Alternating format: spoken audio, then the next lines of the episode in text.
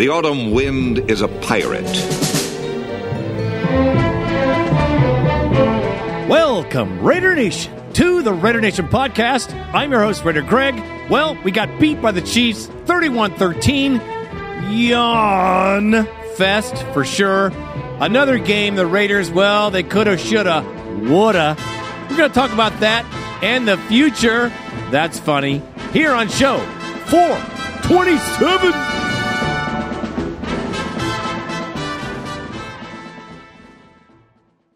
Before I get into the meat of the show, I got to hit on a few things. One thing is, we're not going to be having a show here after the Bills game. Uh, there's going to be a vacation thing going on. It's Christmas, and quite honestly, uh, we're just not going to do it. We're not going to be around. So, no show then, just so you know. so, let's do this show. Okay, what's on it? There's no pregame, there's no postgame. What there is is a discussion on what the hell we're going to do. Because that seems to be coming like a freight train down the tunnel. So let's hit on that, shall we?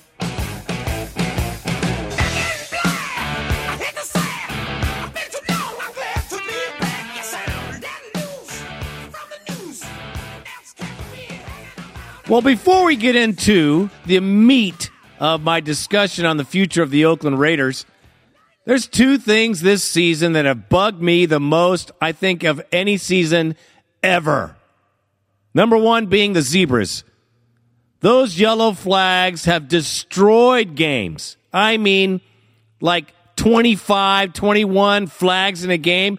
One game this year was extended by 45 plus minutes due to penalties only. Now, I know there's a lot of calls that aren't called, but that's 45 minutes fans have to sit and not watch football. Think about it. That is a travesty. The refs are out of freaking control, and they're, you know, it's just going to ruin the NFL. That's all I'm going to say about that. Number two, and I know you hear me on this Johnny Football Manziel. How many of you are freaking sick of hearing about Johnny Football? A horrendous decision maker. Um, is he accurate? Does he understand pass protection and blitzes and where he must go with the football? Can he throw it into voids and throw with anticipation? All of these things I've just described, scale from 1 to 10, he would be a 1, a 0 to a 1 on all those categories. I find him to be reckless as a player. And that is very disturbing when you transition to the National Football League. When you're running around and you have no business running, the ball should have come out. You okay. You win Heisman trophies in college for doing that. In National Football League, you do that, you're going to come back to huddle. And I got five grown men blocking for me. And you're making me look, I'm giving up sacks. I'm not going to like that, son.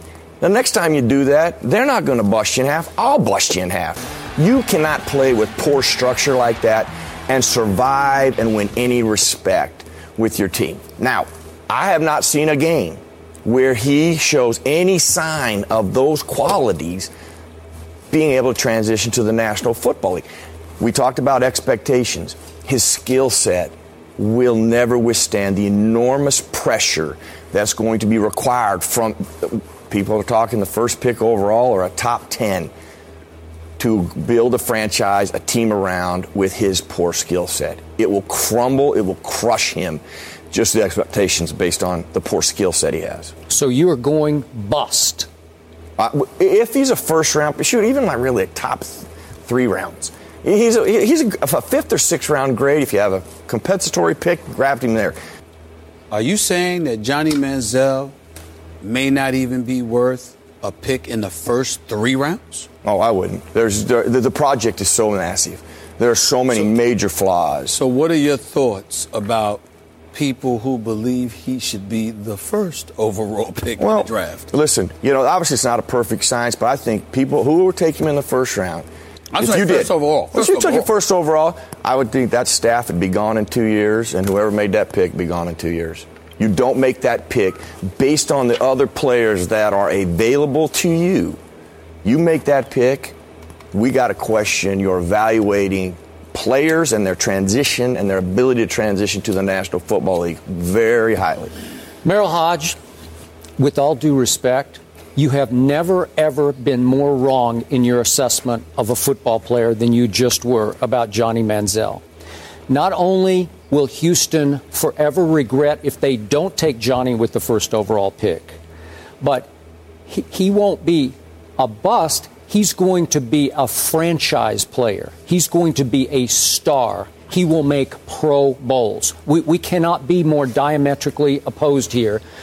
And as opposed to Khalil Mack, I watched every play that Johnny played on television, not coach's breakdown tape. I watched every play starting with the Florida game in what was his redshirt freshman year, his first start in college football. And as you well know, he did play in the Southeastern Conference as opposed to playing at the University of Buffalo.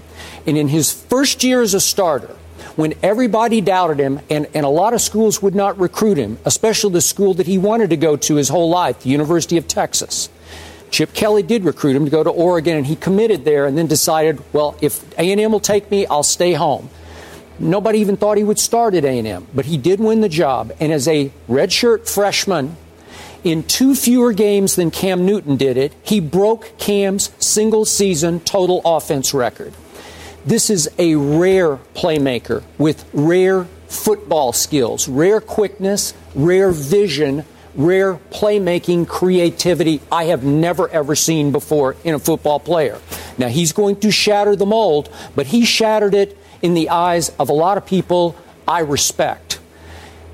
We can go to the top. We can go to Saban, who called him as great a competitor as I have ever faced in 40 years of coaching. That's Coach Saban.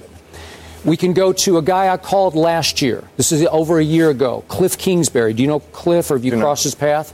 Cliff played some pro football. He was Johnny's quarterback coach as a freshman, now the head coach at Texas Tech.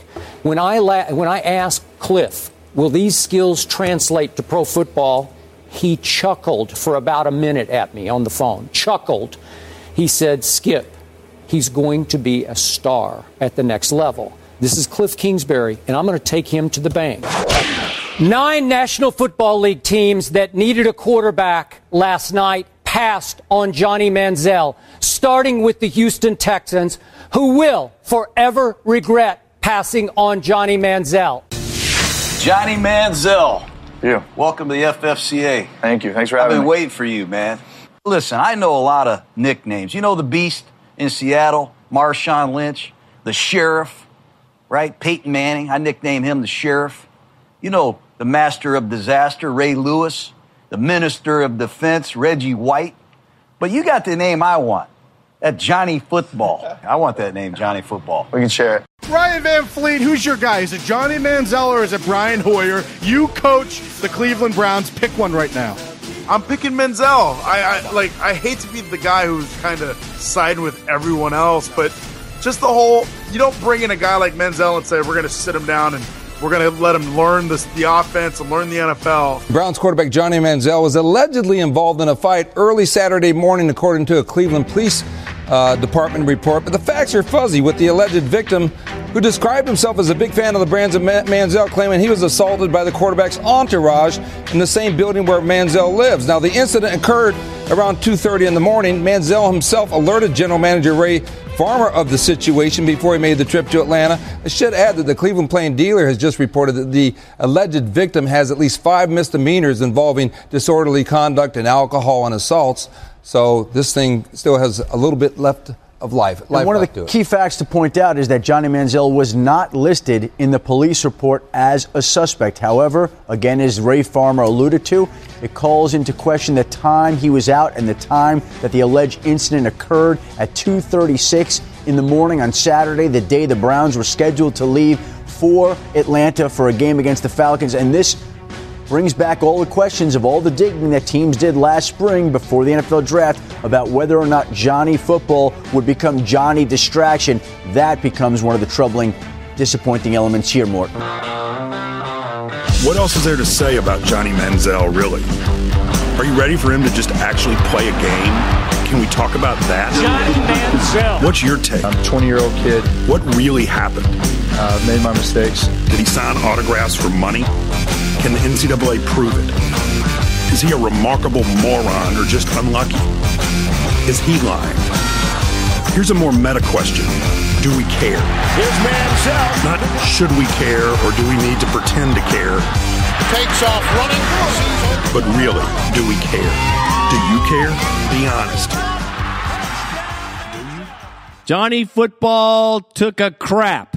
Johnny Football scratched his balls. Johnny Football has a girlfriend. Johnny Football, every time he farted, wiped his ass, walked down the street, was in the mainstream media, and he's a punk.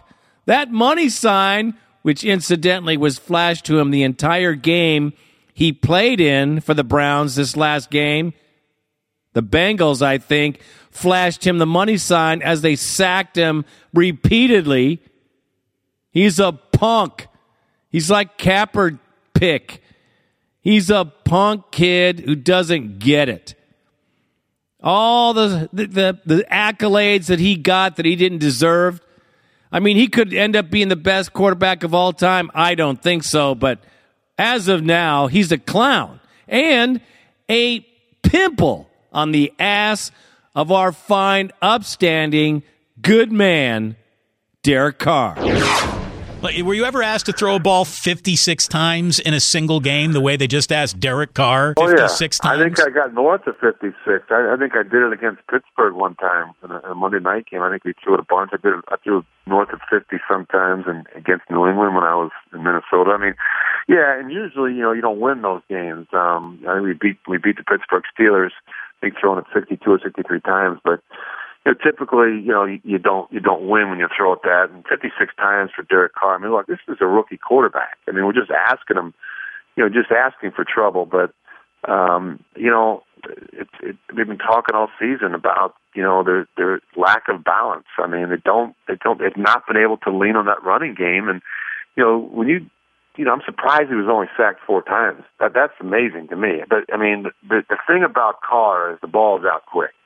I mean, he he does he you know rarely does he hold it. He, he comes out quick, and um, but you know I'm surprised. You know, I give him some credit. You throw it 56 times, you don't throw an interception.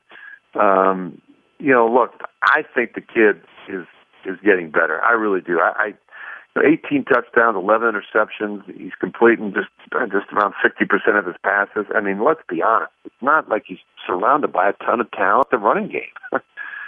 And is his production, do you think, good enough, seductive enough to not look at another quarterback in the next draft? Oh, draft? oh, yeah. Look, I'd make the argument right now that he's been the most productive rookie. I mean, the kid Bridgewater in, in Minnesota. I mean, they, they, you know, they still got the uh, the kid gloves on with him. I mean, they're they're trying to, you know, be very conservative, very careful.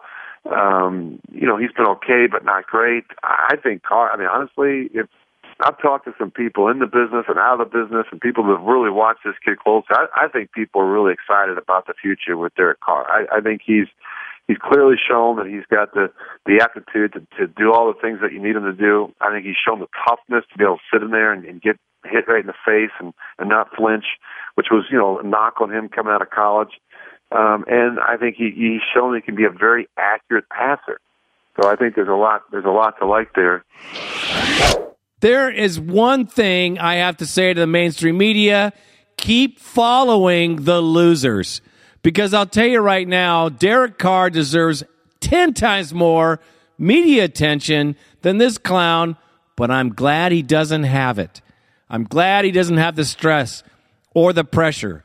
Because I'll tell you what, our quarterback being picked where he got picked blows the doors off Johnny football all day long in every way, personally and professionally. And look at mainstream media. They are whores for this kind of crap. And well, that's all I have to say about Johnny Mistake. I love it. Sorry, Browns. Another Browns pick, if you know what I mean. All right, without stating the obvious, the Oakland Raiders are absolutely in freaking turmoil.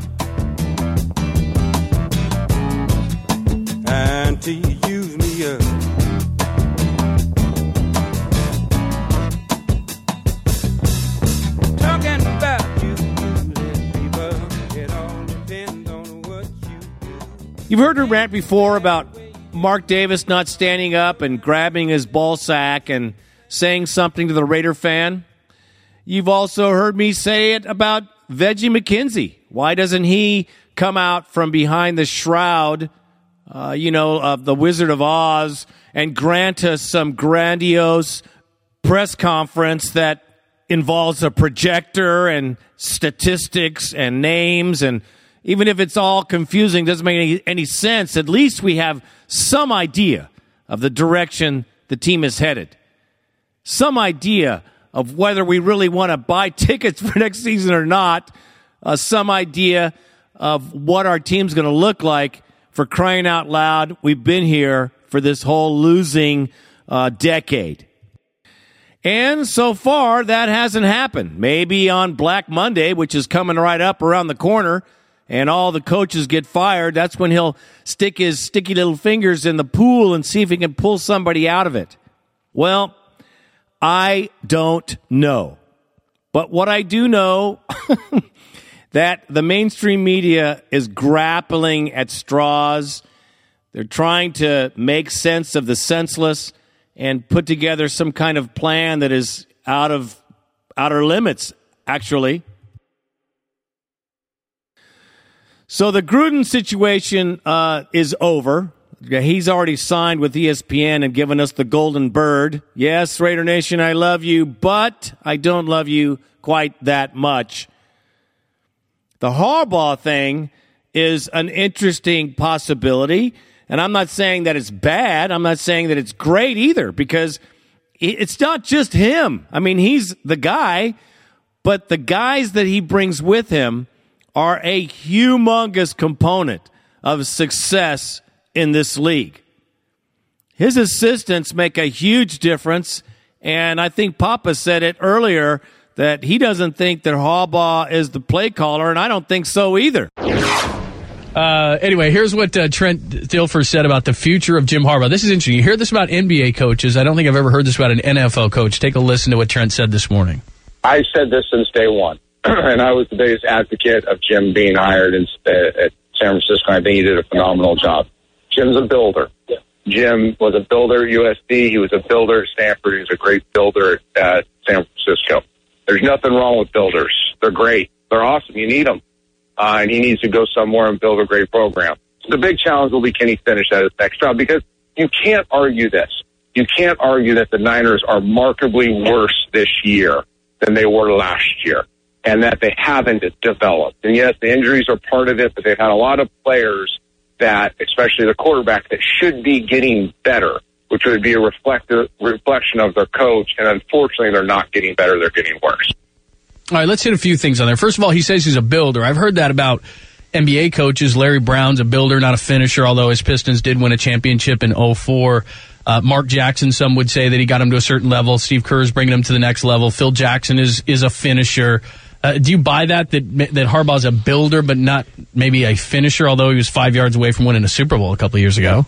Well, I think he's speaking specifically of Alex Smith and how he was able to uh, change the direction of his career. Although I think Alex was heading that way anyway. But I do give uh, Jim and the staff, Geep Chryst and Greg Roman, everybody, a lot of credit for turning Alex around, and now look where he's at.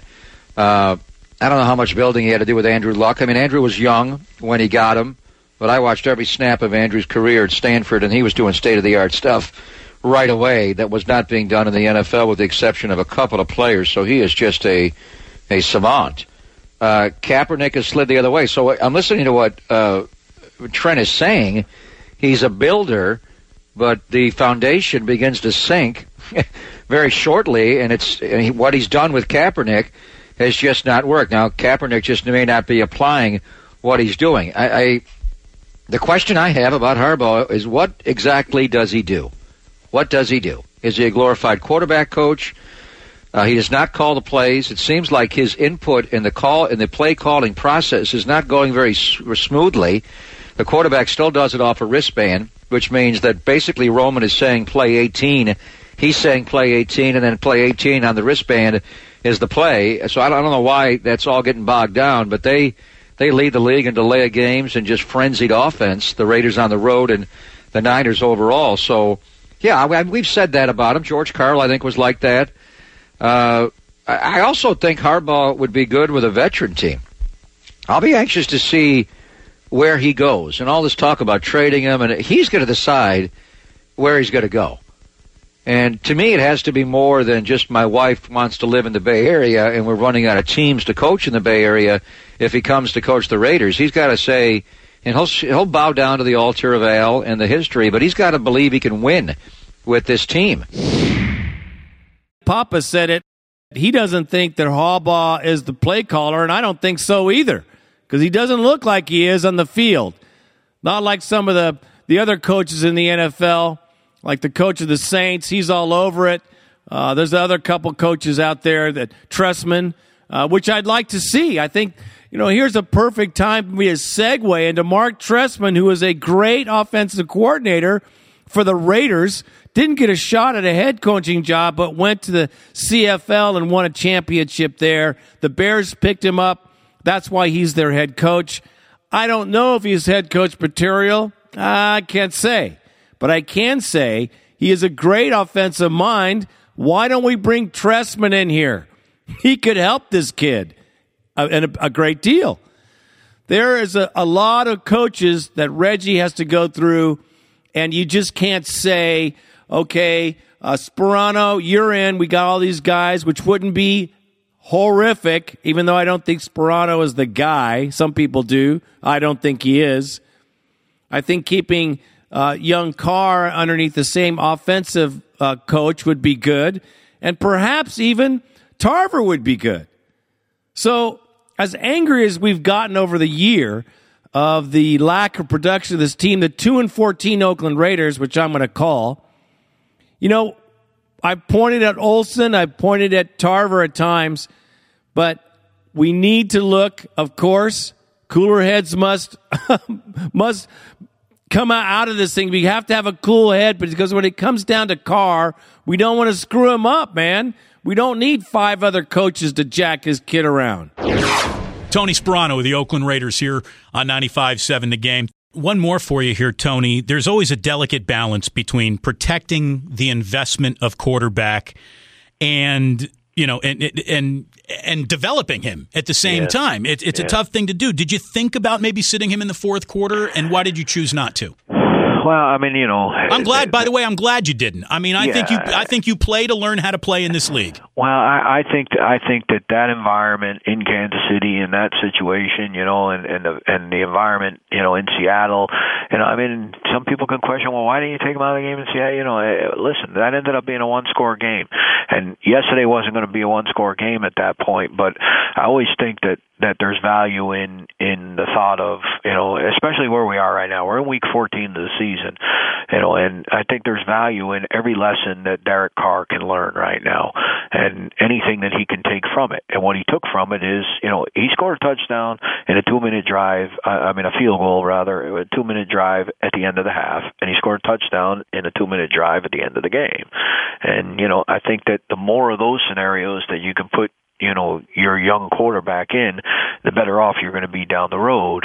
You know, uh, there's always you know the risk of injury and those type of things, and you think about that a lot. And you have to think about that with a lot of players. You know, but you know at the same time, I mean these kids are competitors and they want to go out there and they want to play well and they want to go and try to score a touchdown too. And and you know Derek is one of the biggest competitors that I've been around. Now, I mean you know a couple weeks ago, St. Louis obviously you know we took him out of the game in that scenario, but you know I just had a feeling yesterday that you know it was a scenario where he can potentially you know knock the ball in the end zone here, and uh, and that's what we did. We need some consistency with him, and we hire another coach and a staff. They need to be able to stay for a few years. Quite honestly, the team we have is weak. Weak as far as players go. Talent is still lacking. I mean, we need wide receiver. We need really a, a tandem running back that we really don't have. We need a real good, solid tight end, another guy. We need offensive line help for sure. We could shit can Khalif Barnes. You look what Carr, what he did today. This game didn't get too big for the young fella. He took care of the ball. He scrambled. He made plays with his feet, pitching the ball out to running backs. He played this game well, well enough to you know to, to try to generate points. Just didn't have the help, the supporting cast. He can't do it all. That offensive line today, they got a game ball last week. I'm taking that game ball away this week because they didn't protect him. How bad Oh, yeah. was that line today, Bill? You know, it was real bad. And see what happens with, yeah, well, it happens with any quarterback if they're getting rushed the way he was getting rushed today, is their eyes drop. As soon as their eyes drop, they're trying to hit five yard routes. Well, what was he trying to do today? It was five to 10 yard routes tops. He wasn't able to push the ball downfield, but a few times later in the football game. So to me, when they get the rush that they got today, and the offensive line was a sieve, they were on roller skates, they were a sieve, it was brutal. The young quarterback's eyes had to drop because he had nowhere to go and he had to get rid of it quick. So he had to go to the short routes. That really hurt him. Both of you guys have mentioned Khalif Barnes. He had a bad game today. Every move Reggie McKenzie makes, you know Mark Davis is looking at it closely. It's almost ironic that only a few weeks back, Khalif Barnes just got a contract extension for another year. What has he proven this year to convince you, hey, this is the guy that deserves a contract extension? Oh, I, well, to me, I don't. I, I look at this and I say this team is struggling. Cleve Barnes, yes, he a great veteran player, without a doubt. Great young, great, great person, great man. Played in this game for a while. He's a Great great, relief. Great. He's a he's a backup. He's And- a guy you can put in any spot in the offensive line, but he's not a starter in the NFL. And I, and I think they understand that. So with that being said, but why are you putting this guy in a position to fail? Either it means you need to go out, you know, with this draft pick and say, I'm going to go get an offensive tackle that's going to protect my young rookie that I'm giving this money to, who's going to be the face of this face of this franchise, or I'm going to go get another swingman that can play multiple positions that has that hasn't gotten beat. Because Khalif right now, guys, he's getting beat consistently. He's not a guy that can play a whole game. He, he you know, is a great guy to fill in. But you, right now, he's shown that his inability to block and protect the whole game is not good right You now. know, it makes you wonder about moves like getting rid of Veldheer. What a move like that can do to set you back. Because all of a sudden, here you are in the draft, and we need a receiver badly. A big time receiver. We need a big time pass rusher, and we may have to go get a tackle. That that doesn't work for me. And that's where And that's Reggie. all on Reggie no McKenzie question. right there. Reggie letting Veldheer go. Now you see it's coming back to, to you know to hunt this team. You had a Pro Bowl type caliber offensive lineman that knew the fundamentals of a game. That was a leader. That a guy that you knew wasn't getting in trouble. He wanted to be a Raider. He bled silver and black. You let him get away to the Arizona Cardinals. Look what he's doing there. This is something you can't continue to do as a GM. And I think that Reggie has made some good moves. And every GM makes mistakes. But for three years, you watch this team and this organization. It's continuing to decline. Instead of it's descending. But can't a guy like Reggie McKenzie say, wait a minute, we let Veldheer go to Arizona, but look at Arizona. Their quarterbacks are falling like crazy out there. Palmer's done, Drew Stanton's getting crushed. It's not like the Arizona Cardinals' offensive line has been spectacular this year. Oh, they've been better than you think. you you got to look at position by position. How did the left tackle do protecting? You know, because there are four other linemen there that have got to do their job. So he's had a really good year. Talking with different scouts, Veldheer has had one of his best years in the NFL. And So- Carson Palmer, really quick, Carson Palmer got hurt moving in the pocket. Yeah. No one hit him. No one hit him. Mm. There's a lot of positions that we need, but really, when it comes down to it, I think talent was lacking on this team. All right, uh, overreactions. Uh, number one, the Raiders fall to a two and twelve with a loss in Kansas City. The over is uh, Schefty's right. This team needs a complete overhaul. Complete overhaul. Schefty's right. Is that Complete what you overhaul. said after they beat the Niners last week? That's not what I said. That's not what you said. It's a now business. yeah, yeah. It's different. Which way's the wind blowing? You're like Bud Selig of talk What if they beat the Niners? I like them. If they No, I don't- get they do smoked by not- Kansas City, I don't. They do not need a complete overhaul. Last year's team needed a complete overhaul. I, I think they they found a left guard. I like the tight end. I like the quarterback. They got some The running back looks like a player. You get Rod Streater back. I like a couple of pieces on defense. DJ's getting better. Oh, did miss a tackle on Travis Kelce yesterday, but last year's team needed a complete overhaul. This year's team does not. They need to draft again, draft solidly again, and sprinkle a few free agents. And no, I do not need. Uh, do not think they need a complete overhaul. That was last year's. Decidedly Um, I, last I would agree with year, that. Del Schefty. Uh, Buffalo uh, is going to be tough this weekend. They just beat the Packers and made Aaron Rodgers look human. And then They're at the best front in Broncos. football. Yeah, they look good yeah, they're yesterday. probably going to go two and fourteen. yeah, two and fourteen is what it's going to look like. Buffalo's good. Yeah, they are good. But let's see what happens at Oakland. The Raiders are a completely different team Yeah. at home versus on the road. No, you're right. The coaches definitely didn't make use of the players in every game. You could see that. The play calling, it was horrible. I mean, bad. So I don't know. Maybe the head coach, another head coach that comes in, will manage all these coaches. I, I can't tell you. But I do know this we have been lacking in talent, and the coaching has been suspect from day one. So Mark Davis has he's got a lot to think about. Now, is Veggie going to go? I doubt it. A lot of people saying he's on the hot seat. I did. I wanted his ass out last year, but I believe he will be picking this draft class. I do believe he'll be picking this net, next head coach. I do believe he's not going anywhere yet, at least for another year. That's my opinion. Welcome back to Raiders press conference live. The Silver and Black 2 and 12. Big question, what are they going to do during the offseason? Are they bringing back Reggie McKenzie? Are they going to keep Tony Sparano as the head coach? Well, here was a tweet from ESPN's Adam Schefter yesterday. He said Oakland preparing for sweeping changes that involves its GM Reggie McKenzie according to league sources. Mark Davis getting ready to spend. Well, spending is not the issue. Mark Davis spent nearly $64 million last season in free agency, also spent a lot of money with the rookies signings. However, that tweet suggests that maybe Reggie McKenzie is not coming back as the GM. He could possibly stay as a member on that front office staff. But then again, maybe not at all. What did you take away from that tweet from Adam Schefter? Well, I mean, when you use the word involves, you know, Mark could involve Reggie in his decision making. Or, you know, so, so, I, so you could read that a number of different ways. You could say, um, you know, you know, basically this Mark has given Reggie the keys to the kingdom.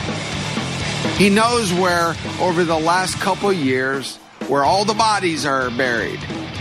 So he knows every move, everything that's happened.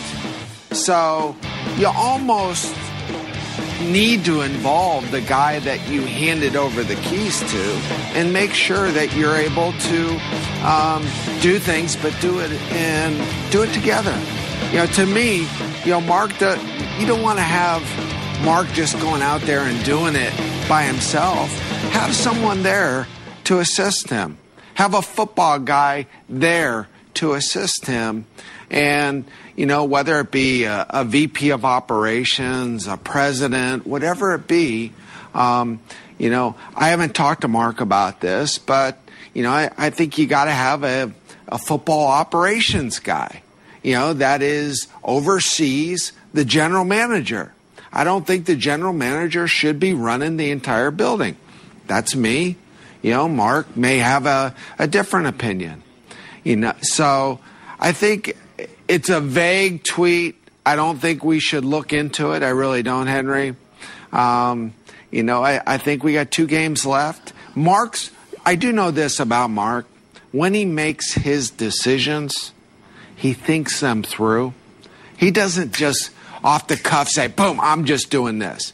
I don't believe that Mark Davis talked to Adam Schefter and just said, I'm going to do this, this, and this. No. I think he said, well, we're going to sit down. I'm ready to spend a lot of money. Well, like you said, that could be on salaries of players, buying free agents, um, could be personnel. I don't think it's going to be, it could be, you know, a new head coach, new coaching staff. You know, there's a lot of things to spend money on over at the Oakland Raiders. I agree with you. The tweet is vague. Yes. That said, I read Adam Schefter's story yesterday, and he went on to say that when Mark Davis is on the road, following the Raiders, of course, he's also talking to a lot of former Raiders as well as football masterminds outside of the Raiders front office, which GM Reggie McKenzie are not a part of. So if you're going to do that, have discussions about your franchise and do not include your general manager.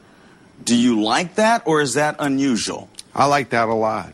And what that is, that is Mark Davis developing relationships around the league. It may be with the owners of the teams. Now, uh, you don't know who masterminds, what that really means. So, for him to develop relationships around the league, where at one time it was Al Davis, it was his kingdom, and they were all his relationships. Well, guess what?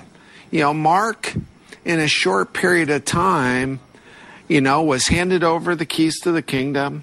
He then uh, gave a big set of keys, handed them to Reggie, and now he's working it out himself. And Mark has his way of doing it. He's a smart guy. He knows what he wants to do. He knows he wants to bring a winner to uh, oh, ideally Oakland. I know he would love to keep the team there. He wants to get a stadium done for Raider Nation. Um, so he's got a lot of pieces to put together. So, like I said, um, I don't look too far into it. I just know it's going to be done, but it's going to be done methodically. This is a developing story. Obviously, there's a lot to transpire over the next couple of weeks. We promise to keep you updated. Always check in at csnbayarea.com to get the latest on the silver and black. Now, as far as the head coach goes, I don't care who you get, as long as he brings with him some credentials and some winning and the right attitude for this team. I mean, that is going to a coach now. Uh, you know, the past the past ten years, we've had nothing for people to come into. So now a coach is going to look and say, "Well, is the general manager going to be there? Am I going to have any job security?" That's one part of this has been always jacked up for the Raiders. But the other side of that coin is we have a great beginning of a defense with Sio Moore and Khalil Mack. We got young guys like CJ. We got young guys in there ready to get it done on the defense. We have an offense that's almost there. We have some games that were good, some games were crap. But we have a lot to work with to build a team and go forward. How far down can you go from 2 and 14?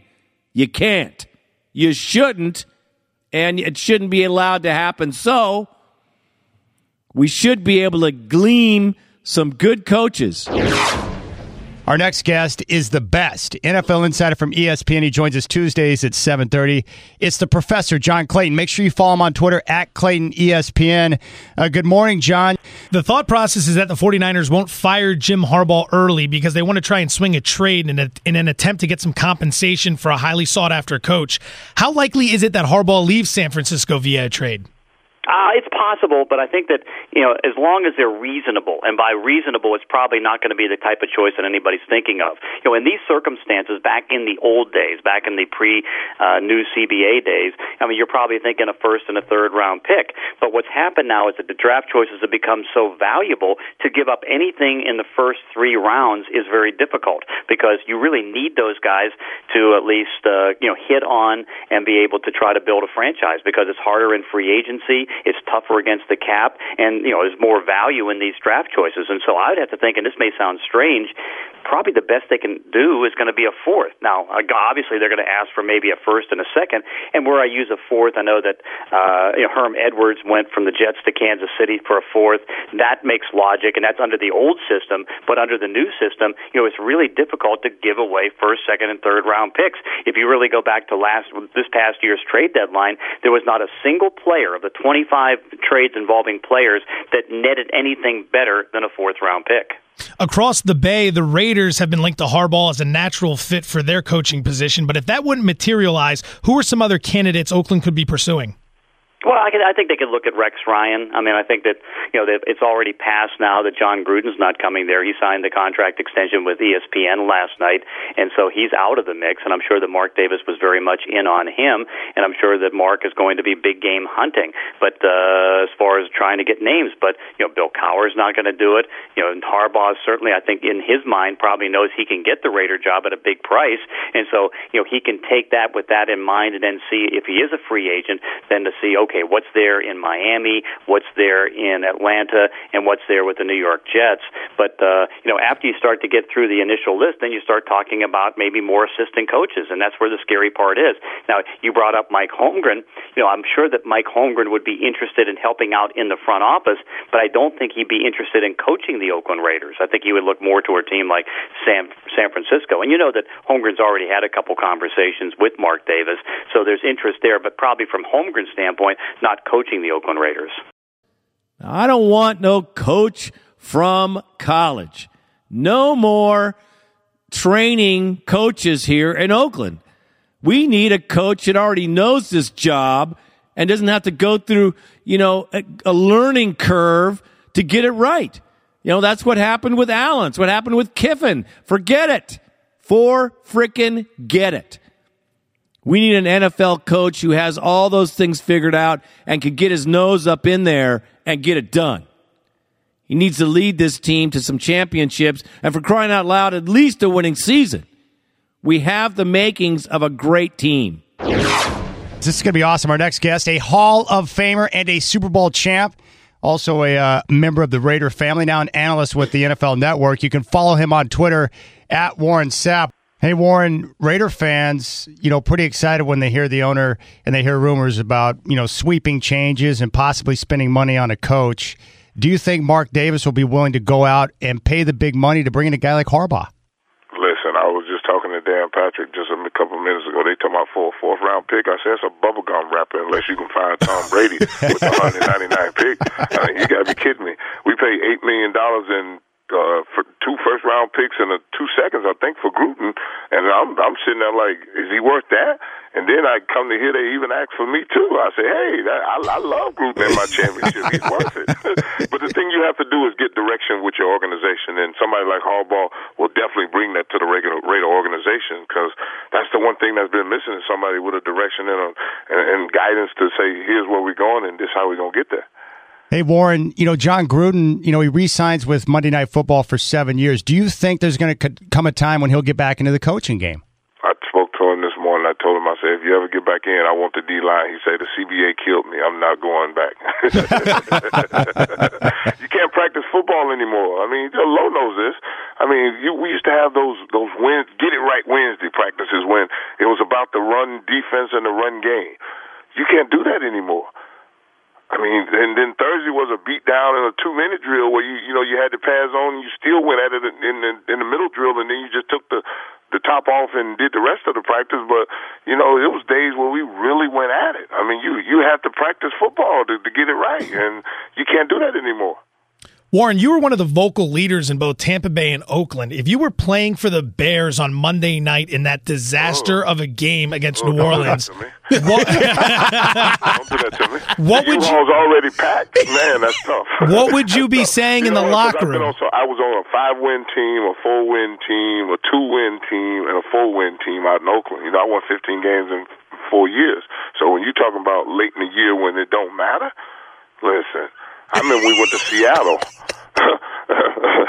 this this one this one I knew it was about time for me to hang up. We went to Seattle late in the year, and uh, Mike Holmgren was up there, and they was throwing it around. You know, I had me a couple sacks, and you know, up there doing the Michael Jackson, acting crazy. So I wake up the next morning and call my mom on the phone. I said, "Mom, I said I know you seen your boy doing the Michael Jackson last night on Monday Night Football." She said, "What?" Boy, if I want to watch somebody get killed, I watch Law and Order. Andrew, Andrew sacked nine times in the first half. I was like, my God, they made my mama turn off Monday Night Football. I said, it's about time for me to go home. I mean, it, it was rough. I mean, it's rough when it's the end of the year and you're playing for nothing and you know you're playing for nothing. And even more than that, your coach is about to be fired. I mean, come on. Come on. hey, come on. come on. They talking about your coach getting fired. He up in here trying to rally you. You looking at him like, what you about to do? I mean, Wow. come No on, man. question. Guys go to look around like, I got a two year deal. I'm I'm a starter. You know, they go they go evaluating themselves at that point because that's what it's about. It's about self preservation at that point. No question. Hey, Warren, you, anytime the, the, the tape comes on, you got to be ready to play. Right. I, I genuinely agree with that. Now, I don't I don't care what's going on. I mean, if you don't want to listen to coach or whatever, but you better go play. Uh, that that's just the rule. I mean, I remember when my last game in Oakland, I, I took the ball out of Philip Rivers' hand. I've been trying to make that play for 13 years. I, I was excited. I was excited. Then my shoulder gave out over. I was like, damn it, I can't finish this one. But boy, hey man, I, I was going for broke. I'm, I'm going for it. I, I, I need this. I, I want this. I mean, it's just it, it's just the the fight in any man that you know you you worked all week long and it's showtime. Come on, let's play. We're talking with Hall of Famer Warren Sapp. Warren, how much of a pay cut did you take when you went to Tampa Bay when you left the U? I don't know what you're talking about. that's, my, that's my story, and I'm sticking to it. Hey, Warren, better. Which is the better coaching job right now if you're looking at a team to go to, Oakland or San Francisco? Ah, San Francisco. How so? There's pieces. I mean, you look at the receiving unit, the offensive line, the defense. I mean, there's there's pieces in place. But my heart is with the Raiders if they can get that thing fixed because there's nothing like the silver and black coming out the hells bells and kicking butt. I mean, it's, it's, it's just not like it. I mean, but there's just a lot of things that need to be done, and I know Mr. Davis will do it. I mean, Mark Mark Mark is like his old man. He he believes in you know let's get this thing right, and I'm not. I have no question that he'll spend the money. You just got to find the right guy, and then they got to get the direction and go out and get it done. Where do you think Harbaugh's going to coach?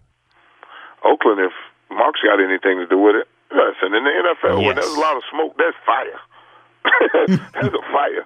I mean, uh, I mean, they talking about this for a fourth round pick. Come on, man, that's a bubblegum rapper for a coach like Harbaugh. I got to give it up. What, what do you? on, coach.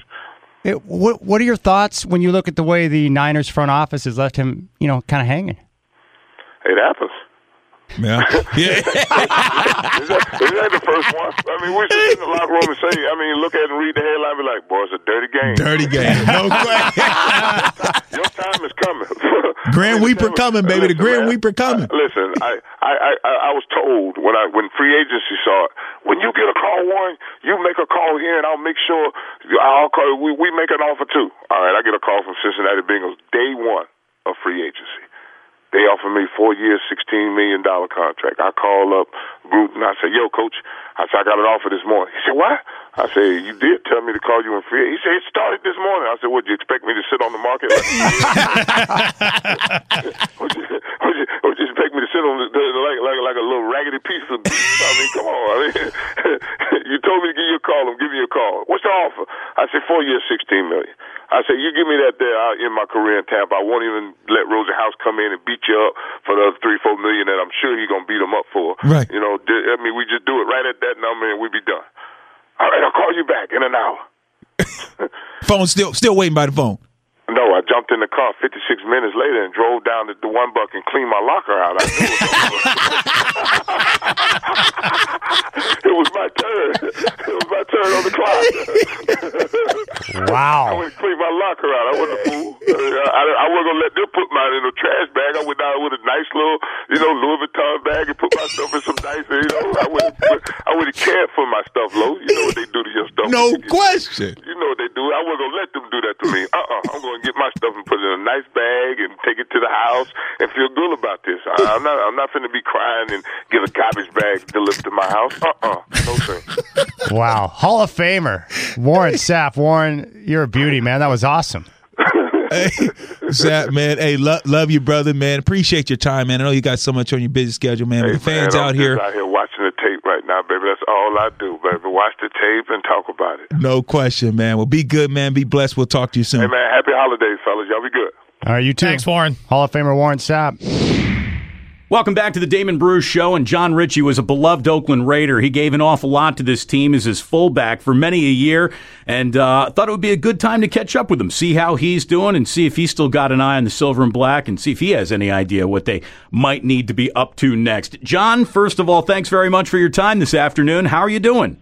I'm great. I'm happy to be with you, and I do indeed still watch the Raiders, uh, much to my chagrin. It's been but tough. I got to hang out with Tim Brown this past Sunday uh, as we watched the Raiders. We both thought the Raiders would win at Arrowhead, and that proved to be highly inaccurate. Now, where do you and Tim Brown get together to watch football? This was in New York. He was in New York for the uh, Heisman ceremony. Sure. And uh, every weekend I'm in New York to do the Fantasy Zone channel for DirecTV. And uh, he came on our show. I was going to ask you a little bit about that because I know you're like this budding TV star, and one of my questions was going to be uh, during a broadcast, uh, has your forehead or nose ever split open and started bleeding all over the set? Uh, no, uh, not that I'm aware of. Although it, it wouldn't take much. Uh, just, uh, just a light touch, a light bat to the forehead, and that thing will open up at a moment's notice. My kids have opened me up. I, have, I have three kids. My three-year-old daughter has opened me up uh, on several occasions. So, list of people to open you up, like Ray Lewis, uh, maybe like Steve Atwater. Is that too going Yeah. back too far? And No, uh, no, I played against Steve. yeah, and uh, and your three year old daughter. Yep. Yeah. That she's is- brutal, but she's also very explosive, so that's good. Like you said, you still keep your eye very close on this team. You were just talking with Tim, and I'm sure that uh, while you and Tim were watching the game, you discussed the Raiders' future. Can you tell me what Yeah. you think the you know the future holds for this team? I wish I knew. Uh, it sounded like Tim uh, feels like the possibility does exist that the team's going to move. I, you know, he was a part of the team when they uh, they were down in L.A. and in Oakland. I was only there uh, for the Oakland Raiders. I, of course, would prefer that they stay, but it sounds like that may not work. It sounds like uh, the deal can't be reached in Oakland at this point in time unless something drastic happens. Uh, the deal can indeed be reached in San Antonio. And I'm not sure if the NFL will allow the deal to be done in LA. Uh, you know, the word on the street is that they would allow that deal to be done if it were not a Davis owned team, which is a shame if you ask me. Uh, I, I have no idea. I try. I try to stay out of the politics of it all, uh, and I, I'm just a huge fan when it comes to that sort of thing. At this point, um, I don't understand the half of it. Uh, I do wish they'd stay in Oakland, though. I, think that I think that fan base deserves it. I do too, and I'm sure the vast majority of people listening to me right now are nodding their head in agreement with you. What do you think of Mark Davis? Did you get to know him at all while you were with the team? Because he seems to be very much uh, an enigma. He's kind of an unknown, even though Yeah. he is the son of one of the most famous owners in the history of professional sports. I didn't get to know him when I was there at all. And uh, when I did get to know him a little bit was a couple of years ago when he invited a lot of the guys back to Las Vegas to celebrate his father's birthday posthumously. I got to meet him then. And I, I tell you, when a guy, you know, pays your way back to Las Vegas and you get to hang out with your buddies that you played with for a few days, you, it tends to lead you to think, hey, this guy's pretty cool. You know, this guy's okay. I, I have a very positive uh, outlook on on Mark Davis because of that experience, and I do think that his uh, open mindedness probably enables this team in some ways that it, it wouldn't have been able to go under his father. Uh, can you give us an example uh, of what you mean by that? Uh, wh- what is he more open minded about that maybe I wasn't? Well, I don't think he expect. I, I I don't think he pretends to be an expert in in some of the ways that that Al uh, felt he knew the game. You know, I mean, Al was a coach and uh, believed that he knew what was best for the team at all times when it came to the X's and O's on the field. To the point where, you know, sometimes you'd have conflicting messages out there at practice on a Thursday where he was every Thursday right. coaching the guys up as they went onto the field and off the field. You know, Mark Davis isn't going to be doing that. Uh, Mark Davis is leaving that up to the experts that he hires, and I think that uh, in a way that's that's very positive. Yeah, it's funny. Al Davis always came off as so matter of fact with everyone, but everyone wasn't a player. And Right. if you talk to players, the Al Davis that they'll tell you about is much different than the image that we were sold as fans and consumers of Right. the NFL. Uh, Can you give me an Al Davis story that might dispel Yeah, sure. some of the myths? Yeah, well, like Well, my very first game, Al Davis, uh, uh, Derrick Thomas had seven sacks. Yes. on our left tackle, and so that game was at Arrowhead then. Yeah, this was an Arrowhead. I remember It was a watching. I remember that game. Sunday night game, 1998. Uh, Pat Harlow was our left tackle, and apparently I was supposed to help him out. Uh, that that was not that was news to me after the game when Mr. Davis came into the locker room and said, "Jon, were you chipping with Pat? Were you helping Pat at all?" And I was my I was flabbergasted. My floor hit my jaw hit the floor. I'm thinking I'm going to get fired here. Uh, I didn't know I was supposed to be helping out here. I was, you know, checking my guy and releasing to my pass route. And uh, I think my look of confusion spurred Mr. Davis to say, "Hey, hold on a second. I'll take care of this." He went across the locker room to my running back coach and absolutely reamed him a new one. And uh, it was, I mean, e- everyone in the locker room stopped to listen to this uh, loud argument or a one-sided argument. Mr. Davis telling my running back coach how it was supposed to be. Came back over to me afterwards and said, "Jon, I took care of it. We're all right now. Everything's good.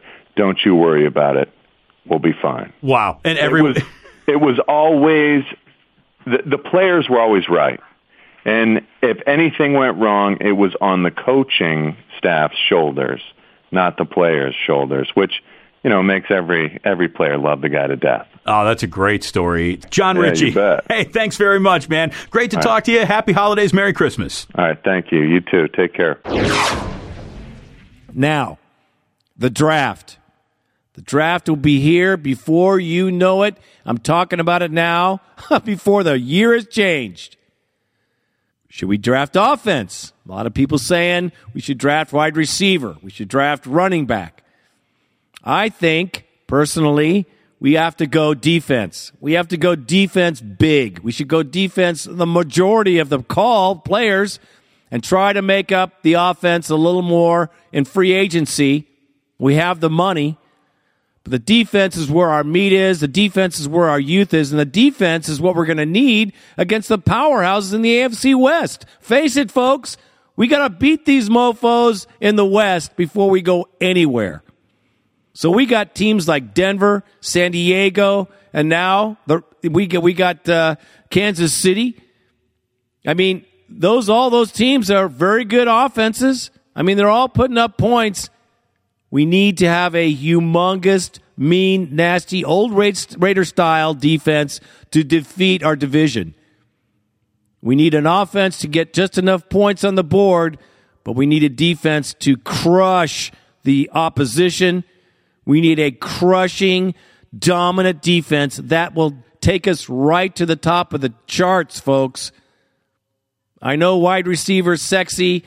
I know the running back is a sexy position, but we need defensive players. We need a defensive end. We need another defensive end. We need another monster linebacker. And we could use some help in the back too, some DBs.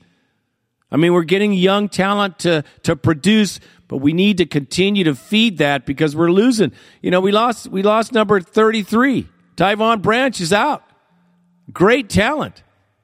But that's what injuries do to your team. It does it to every team. And you never know when you're going to lose a player. I was surprised they haven't lost Khalif Barnes. just kidding. In closing, let me just say this. The Oakland Raiders have a million decisions in front of them. There's so much going on in Oakland and nothing coming out. I mean, will they stay? Will they leave? I mean, there's a number one thing. Should I stay or should I go? As a coach, you're going to come to a team that's stationed in Oakland and find yourself in San Antonio? How you going to explain that to the wife and kids? so Mark Davis has a big plate. He needs to start cleaning it up. He needs to start putting things together and putting them to bed so that there's stability in this organization. Because right now, I mean, not only would you come here? Hell no, I wouldn't come here. Show me the money!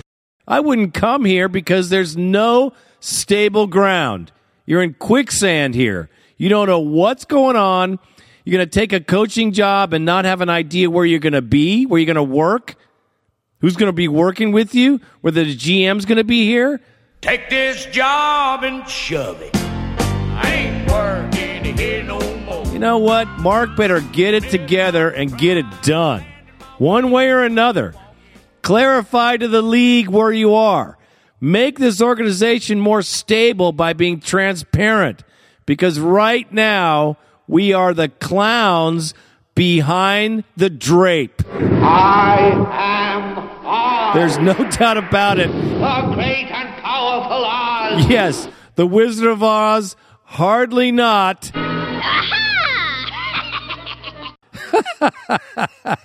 the Wizard of, oh God. I won't try to manage things because I can't think. That's the trouble. I can't make up my mind. More the case. Pay no attention to that man behind the curtain. Close your eyes and tap your heels together three times. so let's hope that cooler heads prevail. Let's hope, hope that Mark has good counsel and uh, gets it figured out because we're going to figure out something real soon here because Black Monday is right around the corner. And that is all I have to say about that. Bad to the bone. But we do have a bone line 1 800 620 7181. 1 800 620 7181. You know, you guys have been faithful on this bone line. I appreciate your calls. You know, we do. And, uh, well, let's just get to the first call and go through this because I can't wait for the draft. And our first caller, my very good friend, the tailgater, the guy that has a permanent smile, him and his lovely wife, great people. This is Raider Rob up in the house. What's up, Rob? First of all, Raider Greg, it was great seeing you at the game last Sunday. I have to say, man, walking out of that stadium, it was a good feeling, brother, to see you. And like I said to you when we were walking out, this show is going to have a little different tone this week than it did uh, last week. So, you know, big win. And you know, the thing about this game was that it was everything that it was cracked up to be, man. Every all the hype, man. It was it, it was the drama, and you know, we love drama, and we're glad to see that our boys came out on the other end with a very dominant win, especially in the second half. Um, just shut them down. Our, our defense, Sio Moore was fired up. I've never seen him so electric. And you know, Khalil Mack, two sacks on Kaepernick. Dude, are you kidding me? You know, just a, just everything that was cracked up to be, man. So you know, we we we deserve this win. Our guys have been working so hard this season, and you know, under some early on crappy conditions by a crappy coach, and I'm very impressed with Tony Sparano and what he's done. You know, it's been a hard fought win. You know, he's gotten the KC win, and this was a huge one for us. So, you know, hats off to him and his staff, man. So really, all I have to say this this podcast is that you know I'm just so thrilled. Um, the win that we really wanted to get, man. You know, the one. It's the one. We've been waiting all season for this game, man, and it, it just it it was just awesome to watch. You know, it's probably the best live game of any sport that I've ever been to, man. I mean, my I'm, I'm still recovering my voice, man, and it's Thursday, so um, just great. And you know, we're going to KC next this this coming Sunday, and you know, we know we can do there. If we if we bring the game like we brought last time, then we're going to come out ahead, man. You know, just just focused on on the, the task at hand. You know, offensive, offensively, defensively, special teams all have to perform for four quarters in order to beat this team. And they do that, they're going to do that. All right, brother man. So that's it from Rob Raider Rob Armstrong. I'm out. Go Raiders. That was an epic day. The whole day was magic, bro. You know, you were there. And then to leave the stadium with that feeling, the feeling that we haven't had in too frickin' long. It was nice to see everybody smiling, you know, in a great mood. And our Super Bowl, no doubt. And the Chiefs, well, whatever. That was a game that was a game. And uh, we could figure out that that's probably what was going to happen anyway. Thanks for the call, man. It's always good. It's good to see you at the tailgate, bro. One left. One more game. I'll see you there, my man. And our next caller is Raider Zen, and he has a question. Raider Nation, this is Raider Zen. You know, real quick, I don't shouldn't have a bone, I have more of a question. You know, when you've been a Raiders fan as long as I have, well, well probably as long as all of we, all we have, you know, people will call you and tell you some of the latest Raider news. I got a friend of mine who told me that the move to LA is looking much better now, and that it's going to come down to if the Chargers and the Raiders can share a stadium in LA. So I'm asking my, my, my Raider Nation if they've heard anything about this, if this is true, and I'm out.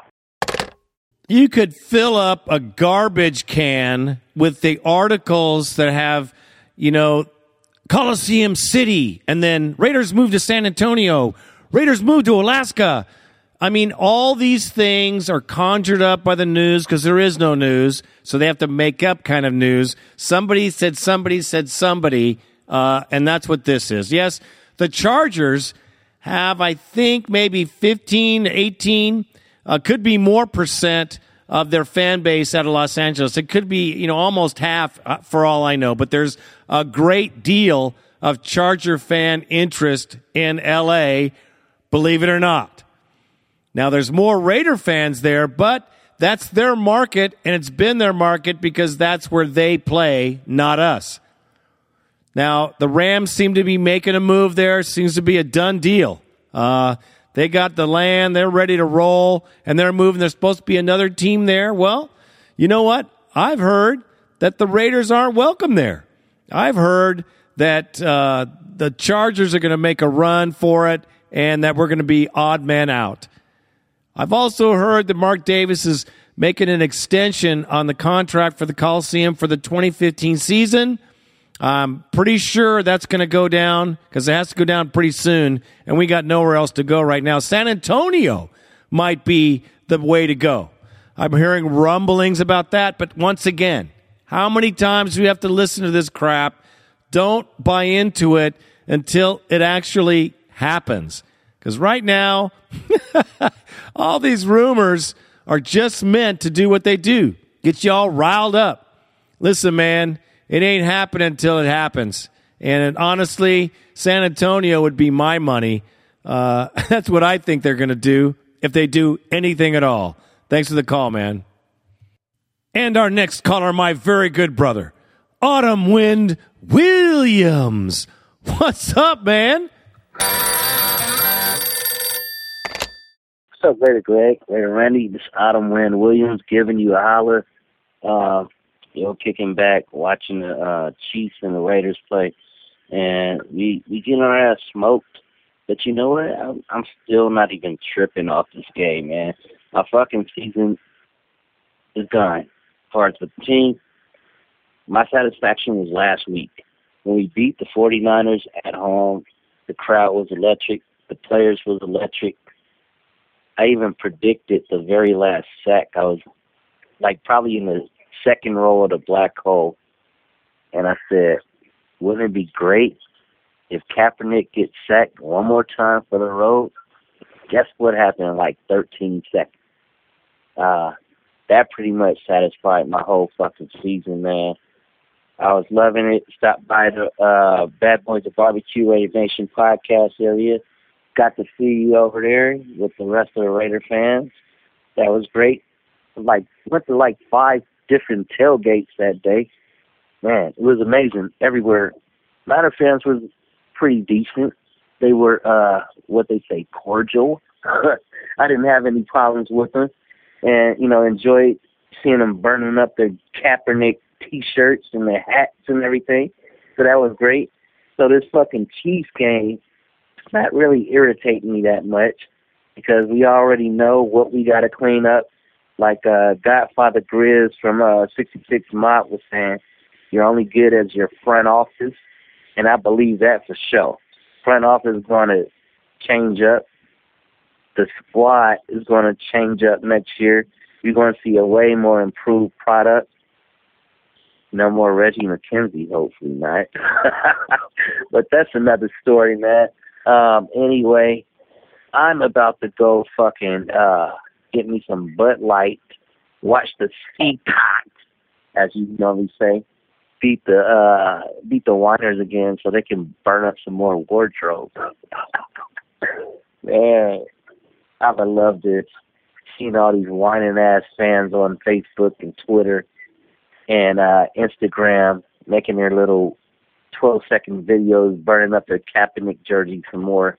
But um oh one other thing. All these fucking Southern California, Northern California Raider fans stop beefing with each other, especially Southern California. Yeah, we're Raider fans, but we're Oakland Raider fans at this moment, and we're going to remain Oakland Raider fans in 2015. So you can have your little rally or whatever, but it's too fucking late for LA, man. Wake the fuck up and get on the get on the same side as us. Support the Oakland Raiders getting a brand new stadium in Oakland, which you should have been done. If you wanted them in LA, you should have tried to do that fucking rally the past three years. Wake the fuck up. Raider the fuck up. That was a great contest and a great day. And it was nice to see the Seacocks ruin the Niners season. you got to love that. And take it easy on the LA fan, man. They're good dudes. They travel to Oakland every damn Sunday. Good people, man. All good people. I used to live there. Trust me, I know their Raider Nation is strong down there, brother. And every Chiefs game, we get a call from my good brother there in Kansas City, my good friend, Raider Dan from KC. What's up, brother? Raider Gray, Raider Randy, this is Raider Dan from KC. I'm going to start with the good. I've been debating this. The good. This is the first time me and my son, my 10 year old son, went to a Raiders Chiefs game. He loved it. Yeah, we got our ass kicked, but he didn't care. He just said, Our Raiders are awesome.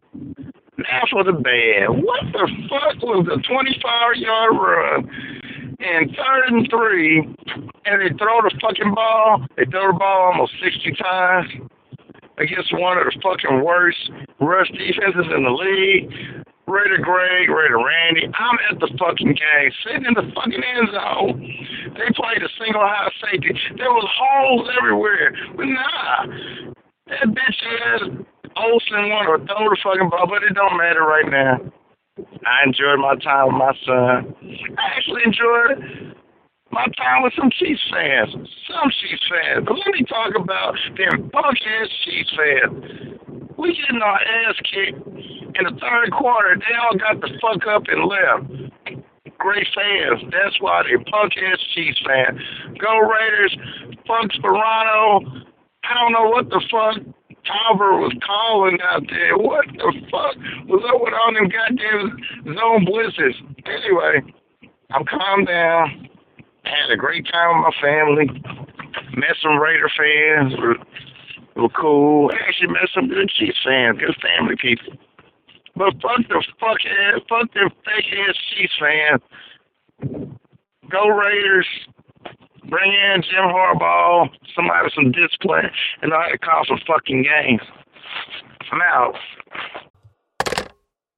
Well, there you go, Raider Nation. There is a Raider fan goes to the KC game there in Kansas City and witnesses the weakness that is the KC fan. They are like withering lilies. They leave even when they win. I have never seen people leave the Coliseum when we're winning a game ever. Unless they left in an ambulance. That was the only way. I love your call, man. You know what? We got a lot of issues, but one thing we do have is great fans. Thank you, brother. And next, another contributor to the show, Nebraska Raider, back in the house. What's going on, bro? Raider Greg, Raider Randy, this is Nebraska Raider calling in, man. I'm uh I just got done watching that uh watching that butt whooping down down there in Kansas City. I'm on the road right now, back to Omaha.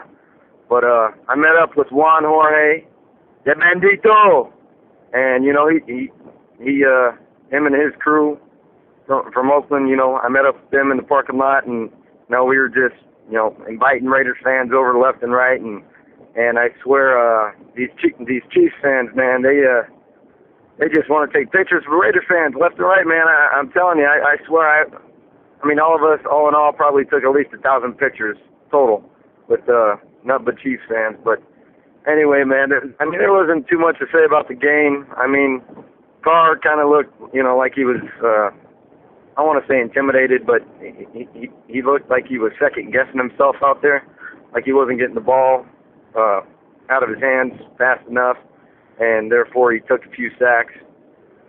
And then you know just just well, you guys watch the game. I don't have to explain what happened. It uh, it sucked ass, but I gotta tell you, man, it's uh the Midwest, man, the Midwest, and you know down in Texas, I met a few Raiders fans that came up from Texas. The Midwest shows up deep, man. I mean, you and uh you and uh, uh Randy, we both know that because I met you guys out here when when you guys came down, but. uh I mean, we show up deep. There was there was pepper all in that sea of red. So anyway, um, I'm going the speed limit here, trying not to get pulled over by pulled over by any uh, Chiefs Chiefs cops here. You know, they'll probably throw my ass in jail. But anyway, I just want to say, um, the game sucked. The experience was great, and uh, go Raiders and go Raider Nation, baby. We got two two more games, two more games, and. uh and then the off season, which uh, will hold a lot of a lot of a lot of chance. But I'm talking too long. Anyway, I just want to say, go Raiders, go Raider Nation. This is Nebraska Raider, and I'm out. Well, there you have it. A great description from a fan about the game and how you know it doesn't have to be adversarial. Uh, there's a lot of cool Chiefs fans. I had a great time I was there, and I know this. He is so true. he is right about the Raiders coming in because they come in strong to any game right there at Arrowhead for the Raiders. Trust me, every time. I mean, people wait an entire season for that game and they pack the house. The Raider Nation's huge in Kansas City and surrounding area.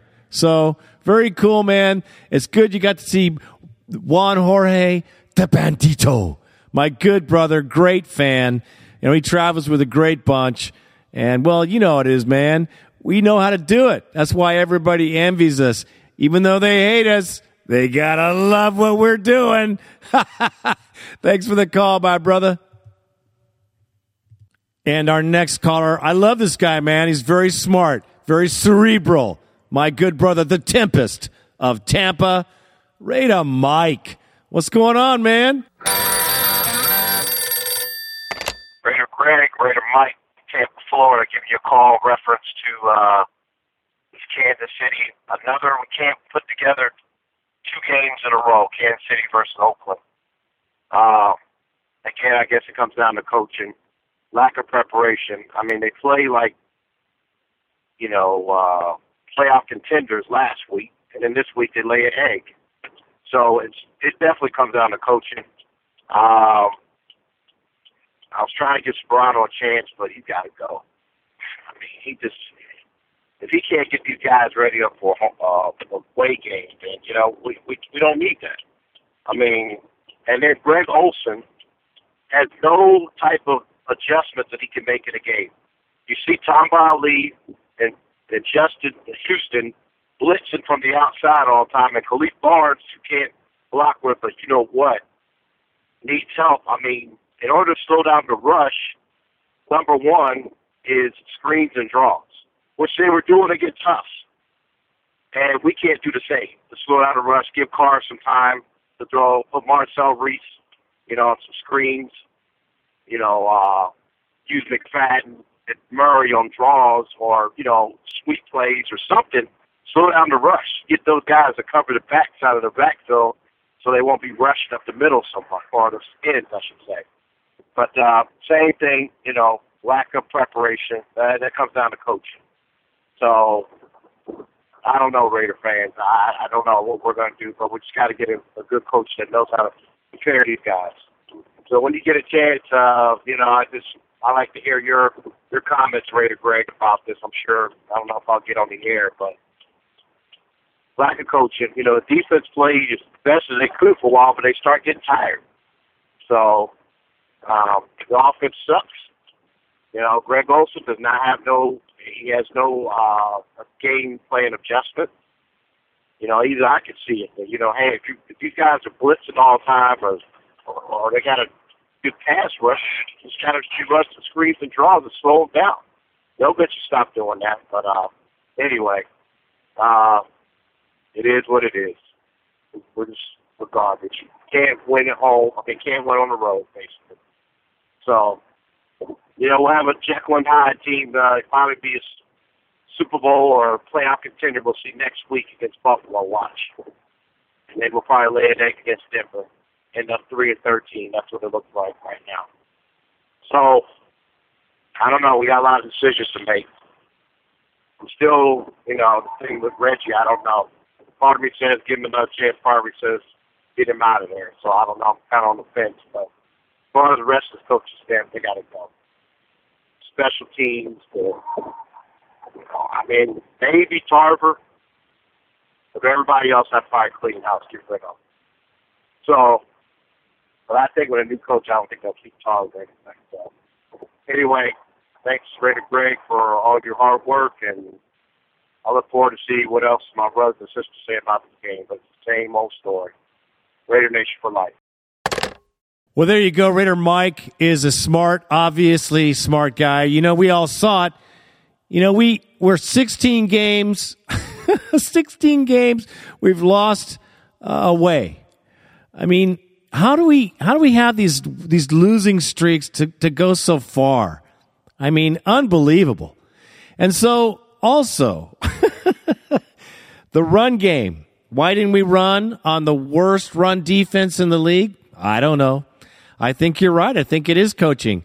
I think it was absolutely grossly wrong. Not just a little tweak here and there, he didn't adjust. I think the play calling was grossly wrong. So that's why I say Sparano, forget him. And, you know, Veggie, I think they're going to keep Veggie just for, I don't know, stability, however they're going to call it, whatever they're going to say. I think he's going to stay. So let him do his thing. I hope he has a miracle season, but he better be a lot better picking a coach because uh, right now uh, we look like clowns, and a lot of this is coaching. Some of it is talent too, my friend, but a lot of it, like that game, that stunk. Bad coaching is what it was. I appreciate it, brother. Thank you for the call, as always. Next, we have Johnny D, the Bluegrass Raider. What's going on, bro? What's up, Raider Greg, Raider Randy? This is Johnny D, the Bluegrass Raider, finally calling in again. Uh, I've been I hadn't been calling in a while. I've had some personal things going on in my life, but I'm back for this call anyway. Um, uh, I just want to touch base on a couple of things. The I want to say thanks to Raider fans, Raider Nation, everything. The win against the Niners was great. Uh, it reignited my spark. I was after being down on a tough year. I'm proud to be a Raider fan. Uh, but um, the loss against this loss against the Chiefs, it was rough. I thought some of the play calling was very vanilla at times. But uh, my main my main thing for this call is I want to ask you something, Raider Greg. Uh, if you were in charge of the draft picks this year of who to draft, what specific positions would you go after? I just wanted to know your take on that. Me personally, I don't have horse in that race, but uh, I just wanted to get your take on it really, and to see what what you think about going on in the off season. Anyways, Raider till I die. As always, go Raiders.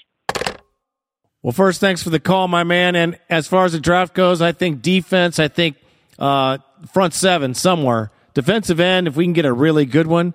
Best player there, I'd take, of course. But um, if there was a defensive player anywhere near there, I'd, I'd take him. Uh, even defensive back, as much as I hate to take those, uh, we're hurting all over. So I would love to get another uh, defensive end or perhaps a linebacker.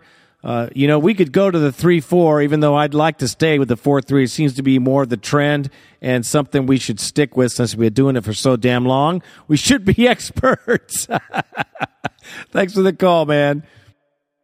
And another Raider fan, a good guy. I missed this guy, Raider Tatum from the Midwest. You know, he made it to the show. What's up, brother?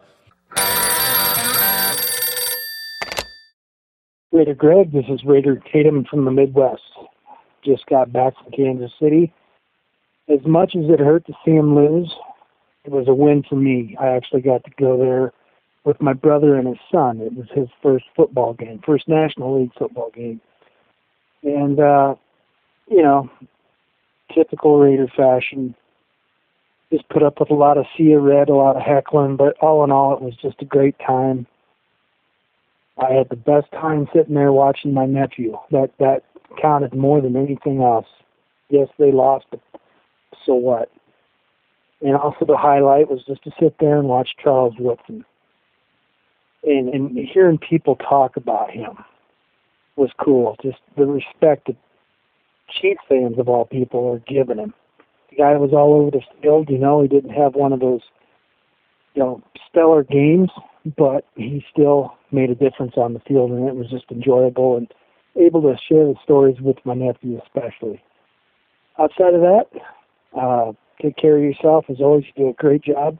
Best to the Raider Nation. Long live the Sabbath. Put Jack Tatum in the Hall of Fame. Thank you. You know, I can totally visually, we could see it. You could see you looking at your nephew and having him scream all game long and go Raiders and and have the same passion and drive that you have, man. It is an epic feeling. And I can't even tell you. You know, you've been describing it. The game, the fans. I mean, we lost, yes, but we don't lose as fans. And I think that's true here in Oakland as it is anywhere, even there in Kansas City. So it's great to know. And I'm telling you, if you're a Raider fan, you're anywhere and you can get your ass to any game, you best get on it. Because there is nothing, and I mean nothing, like partying down with your brothers and sisters that you've never met in the Raider Nation. You will be blown away about how much fun you have. You'll be blown away, guaranteed. Thank you for the call, man. And yes, damn it, let's put Tatum in a Hall of Damn Fame. I agree.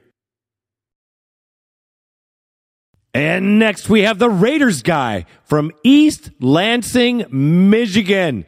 What is up, bro? Hi, Raider, Raider Greg. This is the Raiders guy of East Lansing. Uh, I've been listening to your podcast for many years when I was a college student at Michigan State. Uh, I've since moved to Kentucky for several years now, but I didn't call about the Chiefs. I didn't call about our season. I had a call to go off on a rant. So I was at the mall in Nashville, Tennessee on Sunday, Titans playing the Jets. And as I'm in the mall doing some Christmas shopping, some bitch ass punks ended up just scraping off my Oakland Raiders decal that was on the back window of my car. I mean, can you believe that? You know, a bunch of bitches. I mean, first off, it's the Titans. You know, it's Nashville. You know, it's Titans country. There's really no beef between Raiders and Titans. It's not like it's in Chargers or Broncos or Chiefs or maybe even Seahawks country. It's Titans country. I mean, who does that?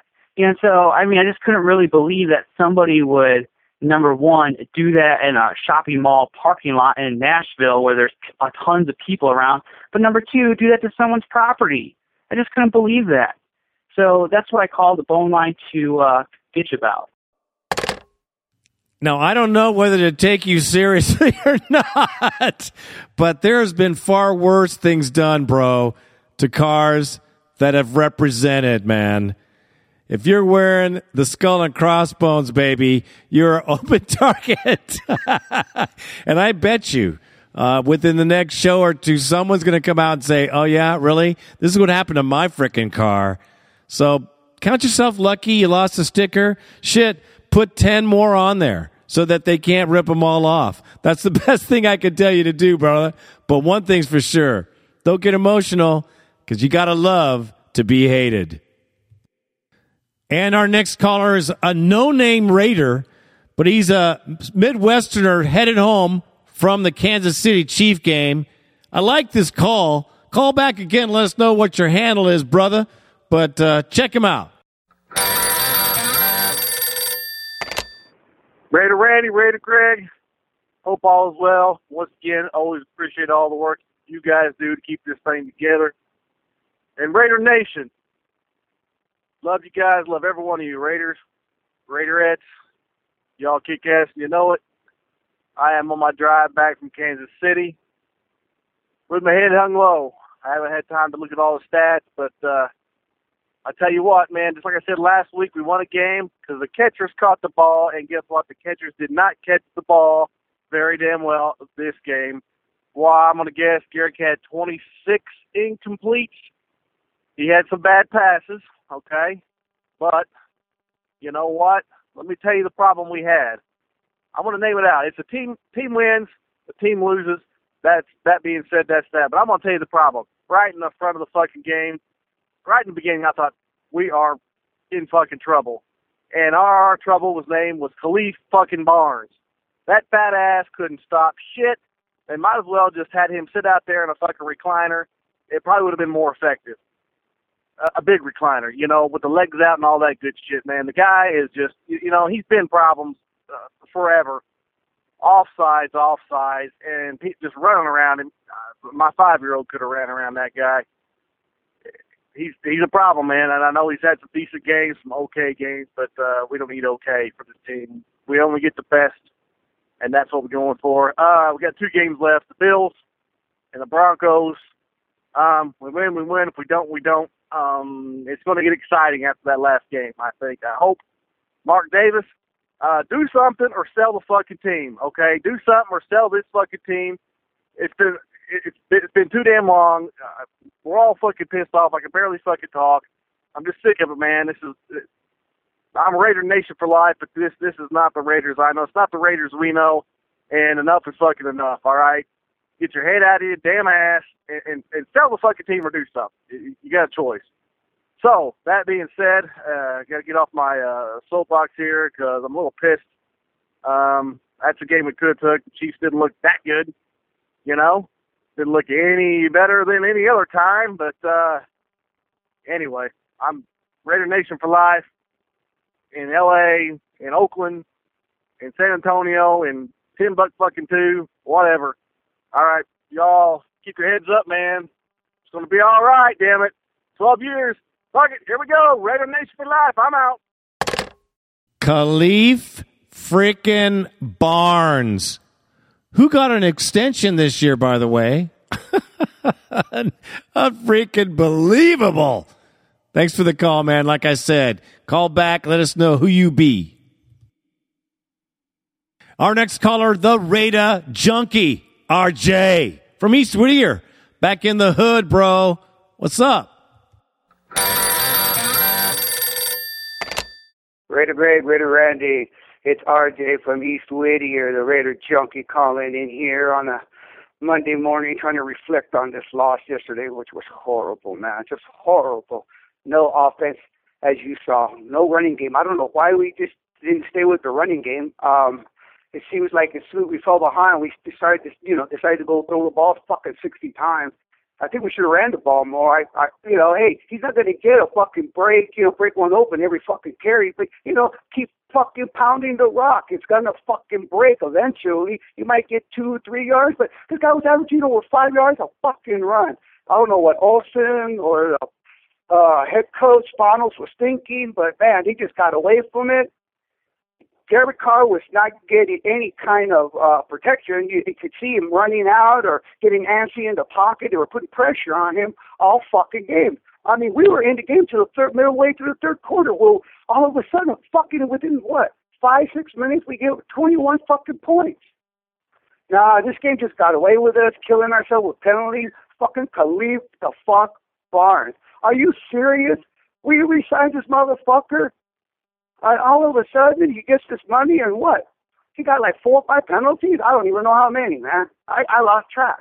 It was just it was just a poor offensive showing. I give my hats off to the defense. They kept us up to the game, but they got gas, man. Toward the end of the game, they were getting gas. They were just they, you could just see it. You could just see it.